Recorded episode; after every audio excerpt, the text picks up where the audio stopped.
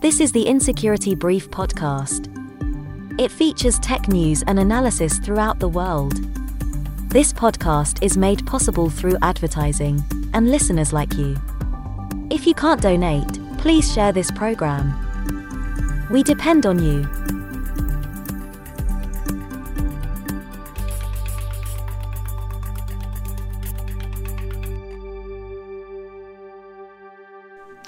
Good morning, it's Monday, and we start out with a really awful story about a baby that killed, gets killed by ransomware. Sonic um, had a hacking incident, uh, incident back in 2017 uh, that's coming back in the news because of lawsuits. And before we get going, um, just you know, this is the Insecurity uh, Brief podcast. I'm Trip, and I'd really appreciate it if you could share this because it's the only way that we're going to be found on um, to listen to. Uh, so let other people know about our information. And later in the show, uh, we're going to talk about um, a fake antivirus along with an accompanying web page that's targeted at a specific group. So stay tuned.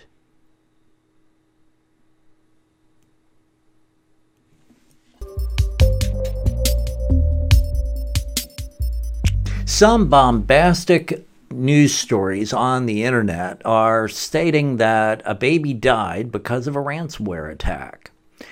In actuality, what did happen was that a uh, hospital in Mobile, Alabama, uh, had a woman come in that was pregnant. The baby was born with the umbra, the umbilical cord wrapped around the baby's neck, giving the baby uh, a severe uh, brain trauma and uh, locking blocking oxygen to the brain during birth apparently the um, hospital was in a midst of a ransomware attack and didn't inform the woman that was having the baby that the uh, equipment wasn't functional, the monitoring equipment, um, because of the attack.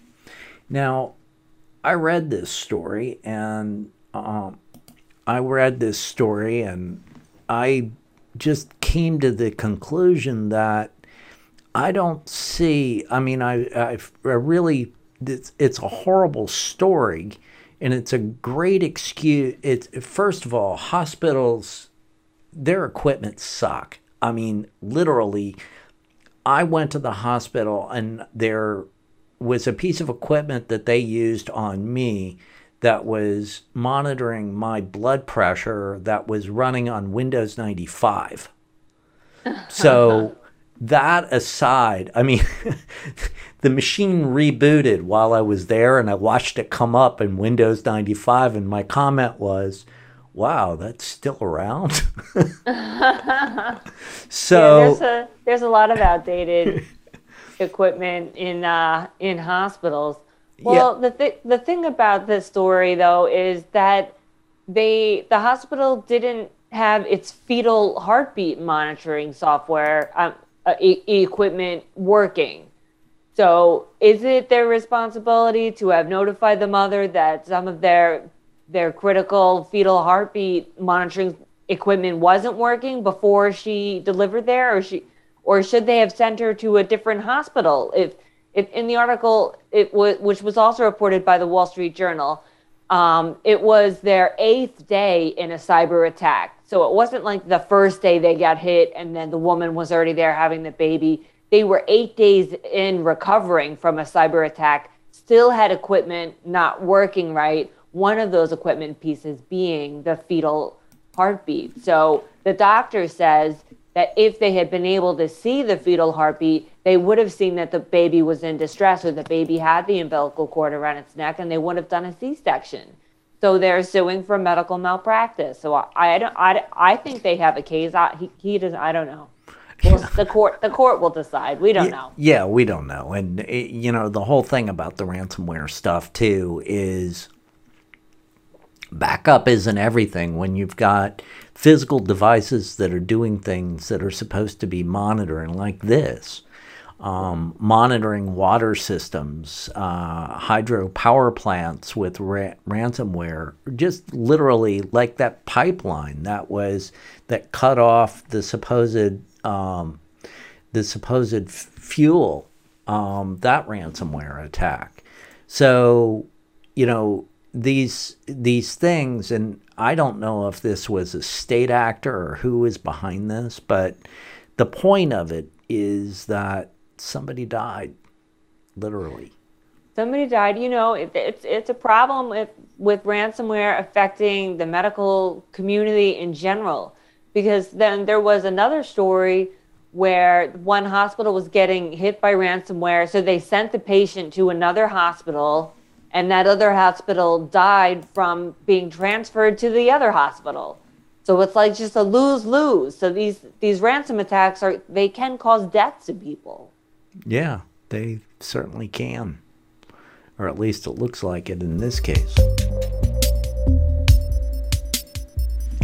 If you weren't aware of it, Sonic back in 2017 was um, involved in a hacking apps uh, episode where they had through their franchisees a permanent VPN connection used between, I guess, their corporate offices and the franchisee locations. And somebody got a hold of the credentials and caused a breach of financial data, um, which was uh, used in some way. I'm not really clear, but there was a story that was put out uh, talking about the fact that Sonic is actually uh, trying to say that they weren't um, culpable for the breach because they forced their franchisees into a VPN situation. And,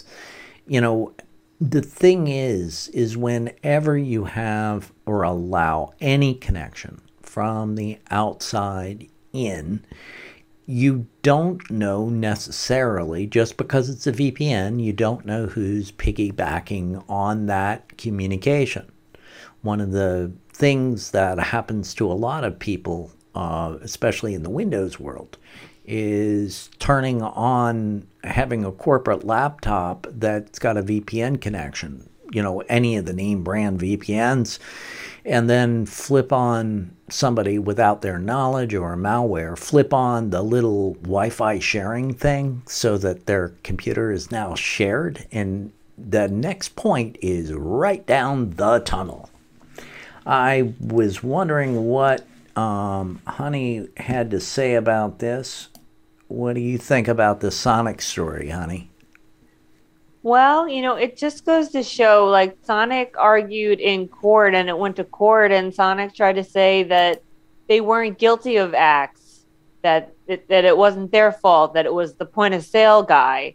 And the court said, no, you used insecure in, in so in so many ways. I'm not using the exact court language they said, but the court said that you used insecurity security computer security techniques and you did put your clients in harm. And it really just goes to show how companies are responsible and they're legally responsible for having at least some level of computer security situation set up and knowing that they are putting their customers at risk especially with credit card data.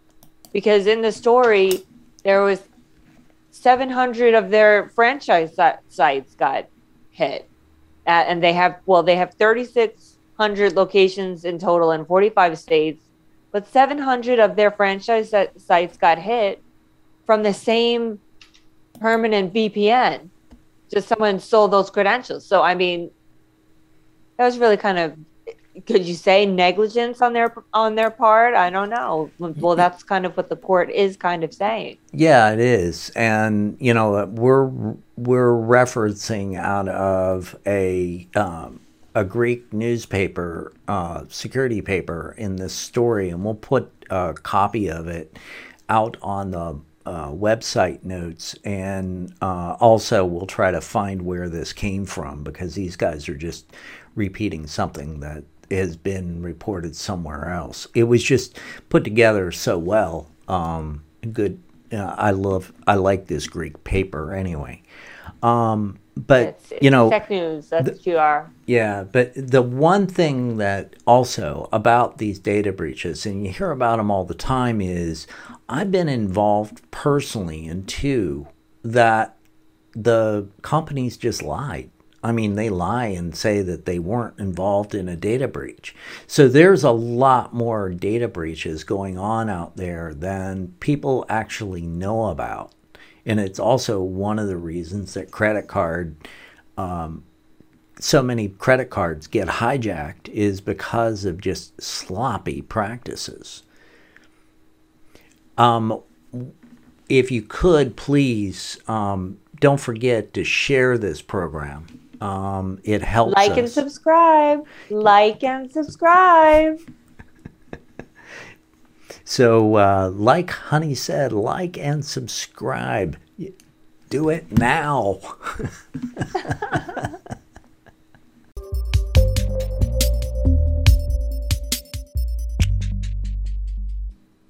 Amnesty International is being. Okay, it works like this. There's a lot of people that are NGOs that have alternate ideas about countries and surveillance techniques and other stuff. There's this group that's out there that's called the NSO Group, which is an Israeli firm a number of places around the world, this activity would be illegal. Okay, it it it is illegal.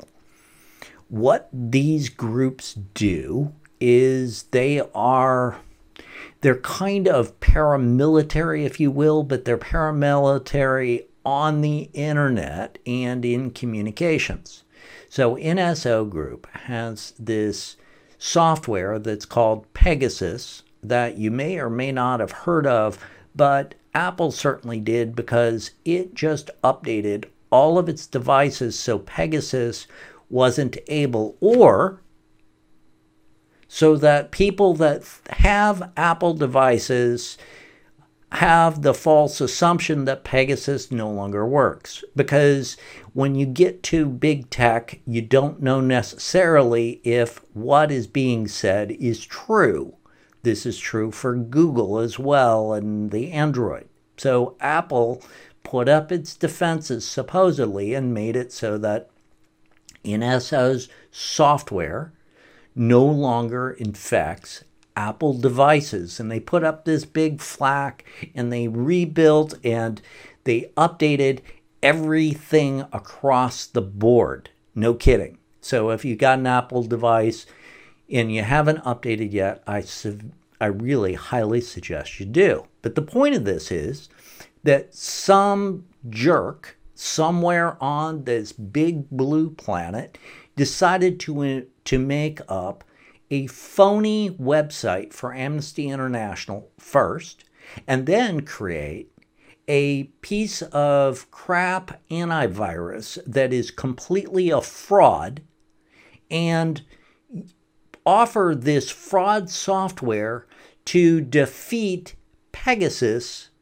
or to alert that a device has been attached to Pegasus because the user believes that because of their affiliations believe that they might be a target for this NSO group. I mean, if you're following along with the scorecard, it's difficult at best. I do get that. But at the same time, the group that's out there with this fake software that will infect your device because you went to look for a solution to defeat Pegasus. I mean, that's really what we're talking about. Honey, what do you think about this? Well, yeah. So I guess some site created a fake Amnesty International page and said how did it, and it offered an antivirus software to detect Pegasus. But the thing about it is when news stories release articles describing things like Pegasus, everybody thinks they have it. Everybody thinks that they're infected, that they are a, are target of, you know, so, of, of attackers or of government, and they all want to scan their devices for it. So people will go and search for protections against it, and then that is exactly how this attack got is, is being leveraged against unsuspecting people. Yeah, and the the whole thing too is it's about a level of paranoia, really, um, because most of the people, the lists that are out there of who is affiliated with who are really crappy. I mean, the government has some that are okay. The data brokers purport and they leverage their stuff, but their stuff is really wrong. I mean, really, really wrong. It, it, it, if you've ever looked at the crap that they that is for sale publicly, and then of course there are the um, there are these um, I don't know what you call them. Are they paramilitary groups or what do you call a for sale? What do you call a company that's a spy company but private spies, not government spies, that make malware like the NSA makes spy tools, but they're private for hire and anybody can buy their stuff. What do you call that? Not everybody. yeah, that's true. Shout Not... out to Israel. yeah. High five, guys. Woo-hoo. Yeah, so we're going to end up with Pegasus on our phones. Too bad I use other stuff. So. Well, no, just use Apple, right? You're safe. yeah, yeah, right. Yeah, get grab an Apple device. They're safe. They've upgraded past that. And you know, I really don't. I don't know that. You, did they this update have something in it? Somebody said that to me, by the way. Um, Apple wants us to upgrade because they want to stick something in their software. oh, great. Oh, dear. So I, don't, I really don't know how how that um, how that's really going to shake.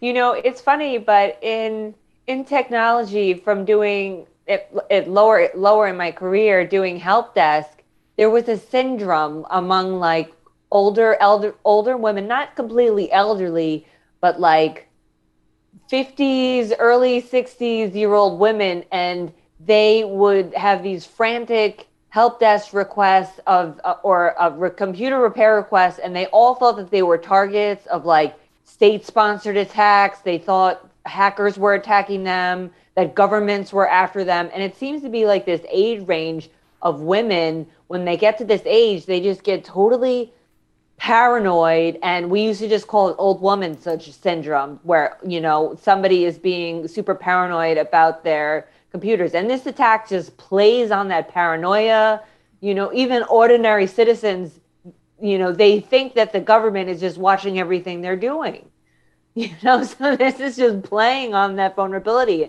so everybody wants to protect against it yeah and um i I think that you might be right on the age range thing too. Uh, you could very well be. Anyway, hey, I'm Trip. I'm Honey. Have a great afternoon, day, evening, or whatever. Don't forget to share this because it's the only way that somebody's going to find us. Thanks again.